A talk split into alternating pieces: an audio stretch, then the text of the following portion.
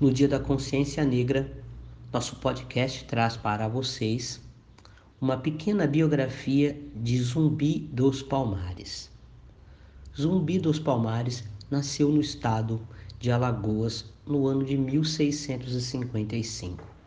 Foi um dos principais representantes da resistência negra à escravidão na época do Brasil colonial.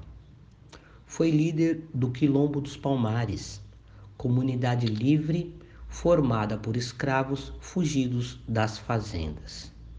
O Quilombo dos Palmares estava localizado na região da Serra da Barriga, que atualmente faz parte do município de União dos Palmares. Na época em que Zumbi era líder, o Quilombo dos Palmares alcançou uma população de aproximadamente 30 mil habitantes. Nos quilombos, os negros viviam livres de acordo com sua cultura, produzindo tudo o que precisavam para viver.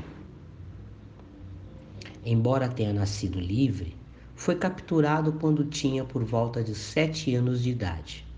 Entregue a um padre católico, recebeu o batismo e ganhou o nome de Francisco.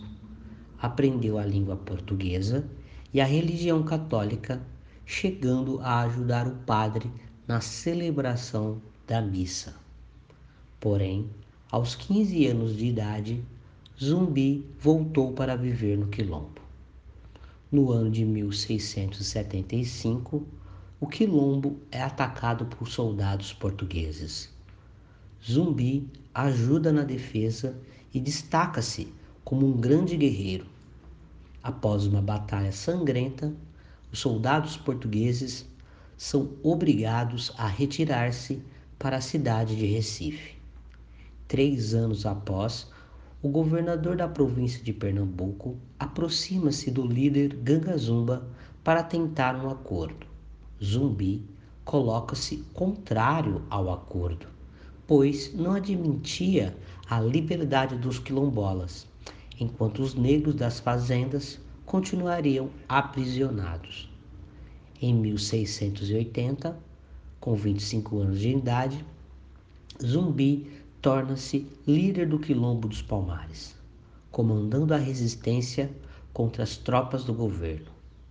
Durante seu governo, em Palmares, a comunidade cresce e se fortalece, obtendo várias vitórias contra os soldados portugueses o líder zumbi mostra grande habilidade no planejamento e organização do quilombo, além de coragem e conhecimentos militares. O bandeirante Domingos Jorge Velho organiza no ano de 1694 um grande ataque ao quilombo dos Palmares. Após uma intensa batalha, Macaco, a sede do quilombo, é totalmente destruída. Ferido, Zumbi consegue fugir, porém é traído por um antigo companheiro e entregue às tropas do Bandeirante. Aos 40 anos de idade, foi degolado em 20 de novembro de 1695. Zumbi, portanto, é considerado um dos grandes líderes da nossa história, símbolo da resistência e da luta contra a escravidão. Lutou pela liberdade de culto, religião e prática da cultura africana no Brasil colonial. O dia de sua morte, 20 de novembro, é lembrado e comemorado em todo o território nacional como o Dia da Consciência Negra.